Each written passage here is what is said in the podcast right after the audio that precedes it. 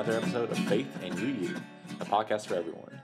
My name is Reverend McKinley Sims. I serve at UU Church of the Restoration in Mount Airy in Philadelphia, and the following audio is the audio from the sermon I gave on February 10th on Evolutionary Sunday, talking about Darwin, Dr. Just, and how we can learn to trust in things that maybe we've been told we ought not to trust in. I hope you enjoy. Apologies in advance for the different audio quality that you'll experience. Thanks. When I was 18, I was sitting in the fourth row from the back on the left side in Millington Hall, room number 150 at the College of William & Mary, in Introduction to Biology. Huge course that most freshmen took to satisfy their science gen ed requirement. And I remember not knowing a thing that was going on and being so wonderfully awful at biology. And living with my roommate, who was a biology major, and sitting in a row with some of my friends who went on to become doctors. It was tough. But I remember Dr. Crystal going through and doing my best to follow along, and we went through kind of the whole year. We got to the spring, and evolution had not really been brought up, but not brought up, right? It's biology class. But we really went into the nuts and bolts of it in the spring. And I remember just being fascinated and knowing a little bit about it, but not really understanding all the intricate processes and the vocabulary and exactly how it worked. I kind of had a general idea. But I remember how passionate Dr. Crystal got about it. And I remember that the passion bordered on almost anger at some point. And this really came down front and center when one day we had a survey in our class. And if you've not been to college or you haven't been to college in a while, one of the things they do is they make you buy these clickers for these big classes so you can click that you're there for attendance, but also you can participate in these polls and these questions. So we did this survey, and it was about the evolutionary process and what we understood of it. And then the last question was some form of the question: do you believe this, or do you understand this, or do you believe in a creationist view of how the world came into being? And there were four answers, so I don't quite remember what all there were. But it was kind of split in a class of like 300 people. It was more or less split. That some people said, oh yeah, I'm all the way on this end, and some people said I'm all the way on this end, and some people said I'm in the middle. And I remember Dr. Crystal got furious about it. That is, I cannot believe how I've gone through this entire class and there's still people who chose this answer. I was like, I mean, okay, I understand that fury might be a little much for me, but I remember kind of wrestling with that, and we had a lot of great conversations amongst my friends after that about what that meant and what that meant for us personally. And not being very good at biology, I was content to kind of just let it slide. But that sticks so vividly, and the insistence that science in that class overshadow other beliefs in some way. And then I remember a few weeks later, in April, on April 20th, there was a mass shooting at Virginia Tech. So going to school in Virginia and being surrounded by people who had friends there. I remember sitting in biology class and hearing about this, and being from Texas and not really being familiar. I was content to say, oh, that's awful, and to let it slide a little bit. But for my roommate, who was a biology major from Virginia, and for my friends who grew up to be doctors, who were from Virginia, as an entirely different experience. And I remember sitting there trying to make meaning out of this tragedy. And the juxtaposition of being in a biology class, whose role is to not make meaning of stuff like that, and feeling a need for something else. Looking for something to trust in how to make meaning of horrible situations, of trying to find beauty in horror, of trying to find golden in the grays. And I think that I was kind of primed for stuff like this when I was growing up because, like I said, my aunt was a science teacher and I grew up in a very conservative part of the world, but we had a healthy understanding of the scientific theory and things like that. And I found myself growing up and being amazed, a little bit like Jan was saying, about the wonders of the world. That being able to look up into the night sky and see the vastness of the cosmos. And then reading about how the constellations have mythological traditions associated with them. And how the world is spinning in this absurdly intricate pattern of geometry. And how there are all these planets that we can see but we can't get to. And how we're just in the right position away from the sun, the Goldilocks zone, that we're not too far, we're not too close. And we have this incredibly beautiful earth with all these wonderful rainbows and snowflakes and rainstorms and hurricanes and famine and school shootings and just the muchness of it. But I was grappling for something to help me make meaning from it. That there's too much wonder, too much awe, too much sadness. So what do we put our trust in order to deal with those, to grapple with those, to wrestle with those? And I've come to realize that we're trying to answer different questions about our world, right? We have the who's and the what's and the when's and the where's, right? And then we have why. And so what? And I think that's what this comes down to as we talk about Evolutionary Sunday and the roles of science and religion, that maybe they have different roles to play for us to help us answer these questions. So to do that, I want to highlight three people today who I believe have lived lives less ordinary, which is the title of this sermon. A man named Charles, you can probably guess who that is. A woman named Emma, you may know who that is. And a man named Ernest. So like I said, this is Evolutionary Weekend. It's part of something called the Clergy Letter Project.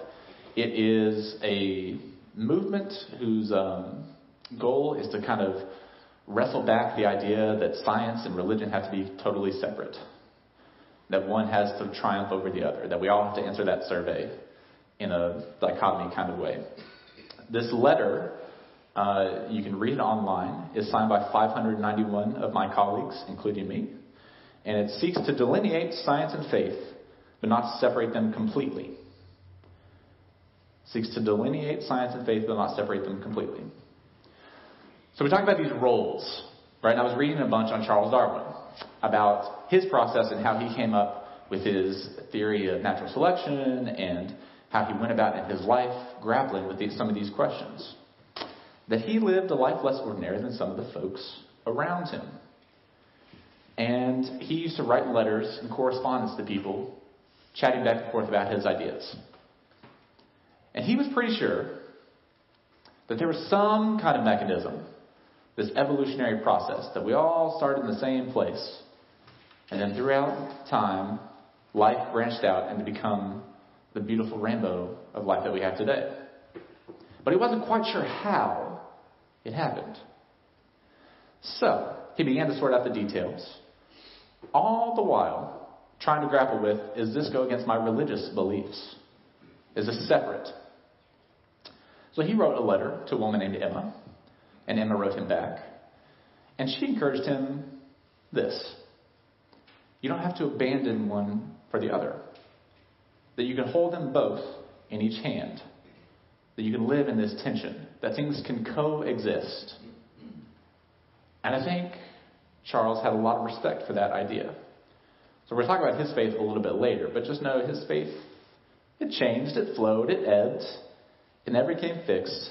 But he trusted his science. They were telling him that something was going on here that he was trying to figure out. So he had this unshakable foundation from which he moved in the world. He said, I know what, I just don't know how. But that's a separate question from why. So let me tell you about this man named Ernest. He knew something as well. He was born in South Carolina, reared in New England. He became a marine biologist. He would have passed Dr. Crystal's class, I can tell you that. And an embryologist, working with embryos and young cells. He became a distinguished professor. He is most famous for his work on embryos, how they develop. He was able to predict whether embryos would develop with certain gene traits and which would not, based on a process that he developed. He had an unshakable belief in himself, in his ability as a scientist, and despite a lack of funding, despite a lot of personal and professional prejudice that he faced, he became one of the foremost scientists in the early 20th century. So he did his PhD at the University of Chicago, then traveled in Europe. He studied Greek and Latin. Fabulous. I can get behind that. And he developed this theory that came down in opposition to something that Charles Darwin had posited about 60 years before. Right? Origin of the Species, 1859-ish. Ernest is working in like the early 20th century, 1903 about. So this idea of evolutionary descent is still pretty new, but people are latching on to it. Right? Not just scientists. There were a lot of religious folks that signed on way early. Over in England, the Anglican Church signed on. The Unitarian Church signed on. People were not as furious to separate them as maybe we might believe.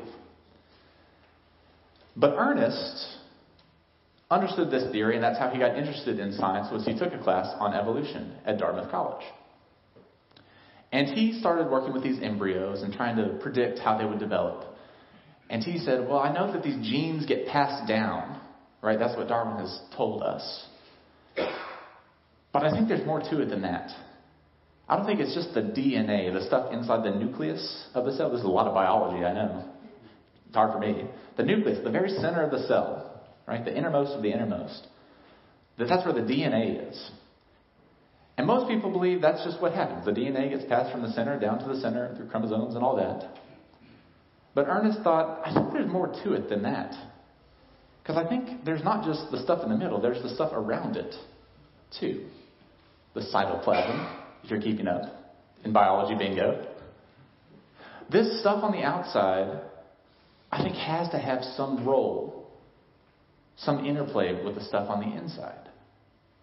That's his theory. And it was a little bit scoffed at back in 1903.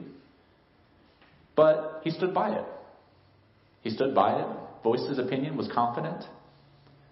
And we've come to find out something like 90 years later that he was on to something that we didn't know about back then. But that there is a lot of interplay between the stuff on the outside and the stuff on the inside. That it's not just all about what's on the inside. There's a give and take. That these things might coexist in some way. So, he was living in Europe, and he was doing very well until he got run out of town by the Nazis. True story. And he moved back to America, where he died a few months later. Ernest Just, one of the most famous African-American scientists in history. Not bad for a black man in the early 20th century to accomplish all this. So he had this idea of coexistence. So we talked about Charles, we talked about Ernest, now we're going to talk about Emma. Emma is Emma Darwin, who was Charles Darwin's wife, and also his first cousin. No shade, just throwing that out there. She had a lot of ideas about coexistence as well, especially when it came to these ideas of science and religion. She said, I don't think you have to abandon one for the other. I don't think one has to take precedence over the other. She encouraged Charles to hold both things together at once, to live in the tension and be open to the process. This is what she writes in 1839. May not the habit in scientific pursuits of believing nothing till it is proved, influence your mind too much in other things which cannot be proved in the same way, and which, if true, are likely to be above our comprehension. I should say also there's a danger in giving up faith revelation, which does not exist on the other side, is the fear of ingratitude and casting off what has been done for the benefit of all and for you, perhaps even fearful that, benefit as well, and which ought to make you still more careful, perhaps even fearful, lest you should not have taken all the pains you could to judge truly. She says, basically, I don't think you ought to apply the scientific method to questions of faith. You're not trying to answer the same questions. You got the who's and the what's and the when's and the where's about your evolutionary theory, and we need that. But then you got the why and the so what on the other hand. You don't need to abandon those. They can coexist. They can live together. It says, don't give up the revelation of transcendent and mysterious awe. It's okay to let some things remain a mystery. But what's not okay, she says, is to take for granted the thing that called life. She says, don't give up your gratitude for the wondrous awe of this world. Coexistence. Friends, can you guess what Emma Darwin's religious tradition was? Unitarianism. Yeah. Science does great at analyzing and answering those factual questions. It's great at how and who and when and where. It is terrible at why and so what. My biology class gave me nothing with which to make meaning out of a school shooting that affected my friends, my family, my community. Faith does great at making meaning out of those things. It's not always clean and simple, but it's the tool that we have. It's great at why and so what.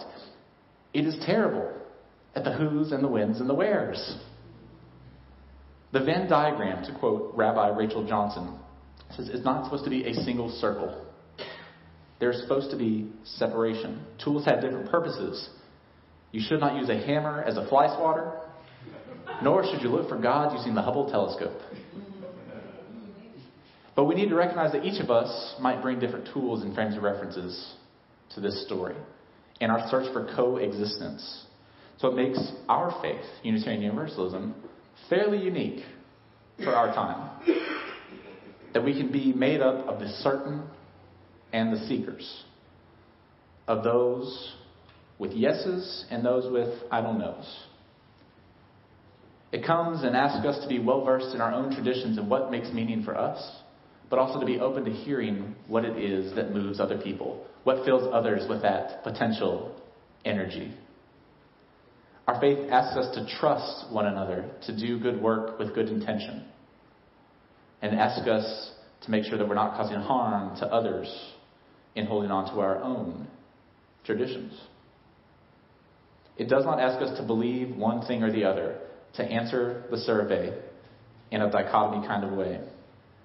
But it does ask us to experience wonder and awe together and to share what we are feeling, what we are experiencing, what is filling us with that energy. It asks us to coexist, to be delineated but not separated, to not live next to one another, but to live with one another. And that can be hard sometimes. So I was reading about Dr. Just, and I said, oh, there's a sermon in here when he said that it's all about the stuff that's on the inside and also the stuff on the outside. That it's not just about the internal work, us as individuals. There is interplay with the stuff around us, with our community, with our congregation, with the world.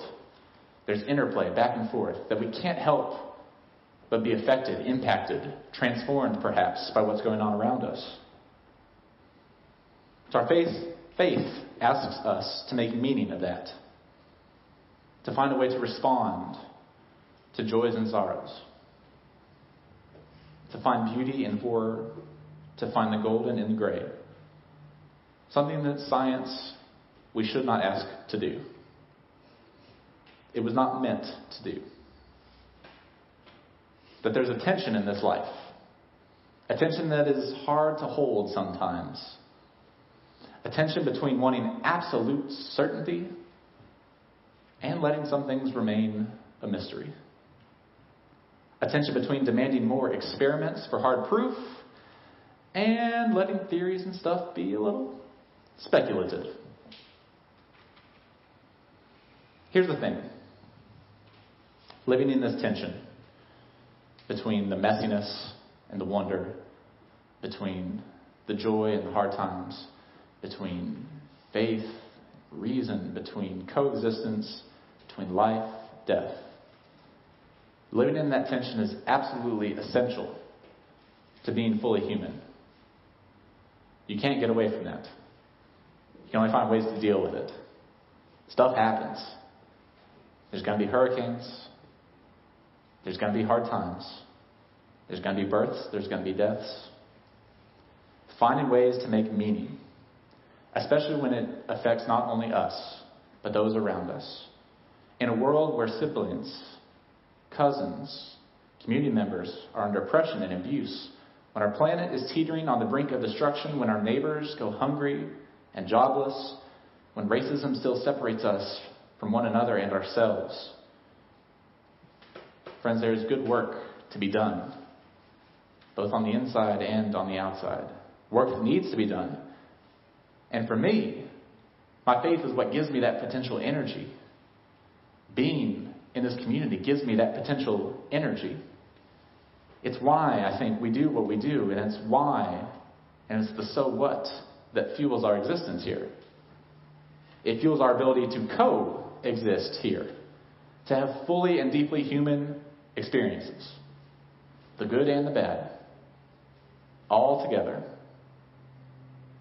But most importantly, I think more than just to coexist, this faith asks us to co-resist.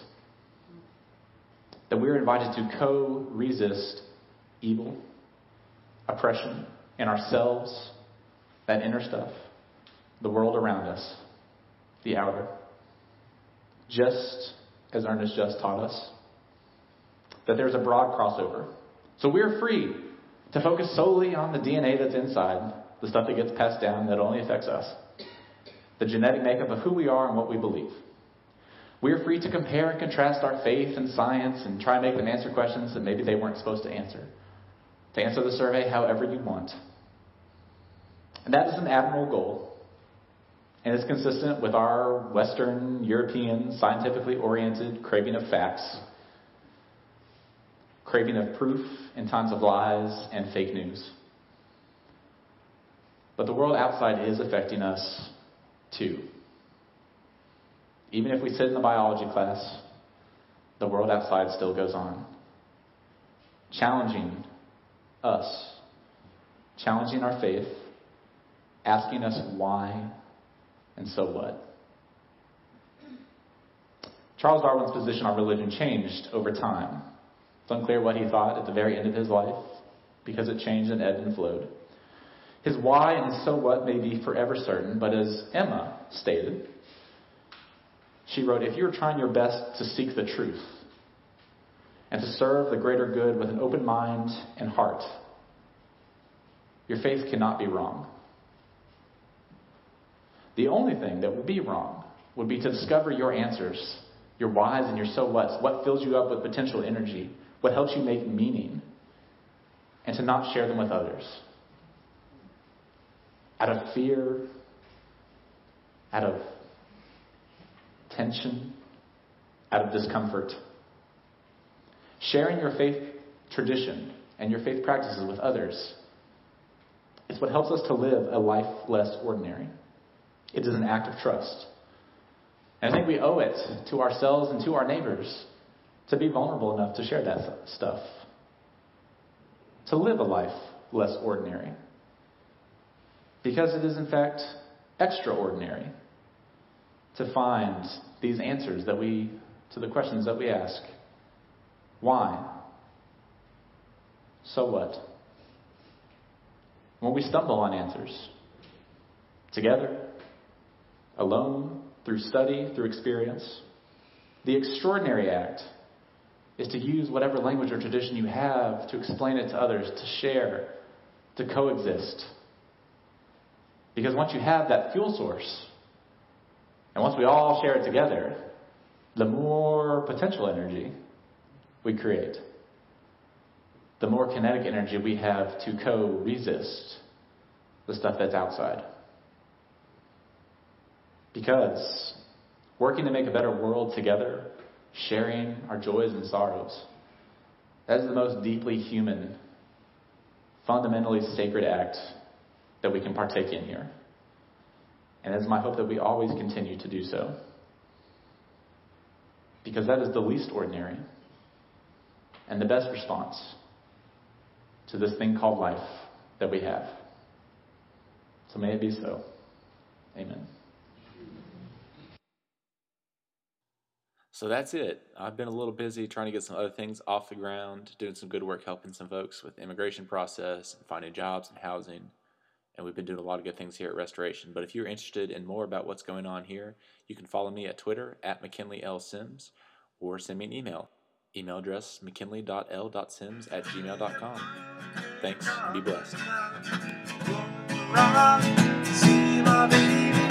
be blessed.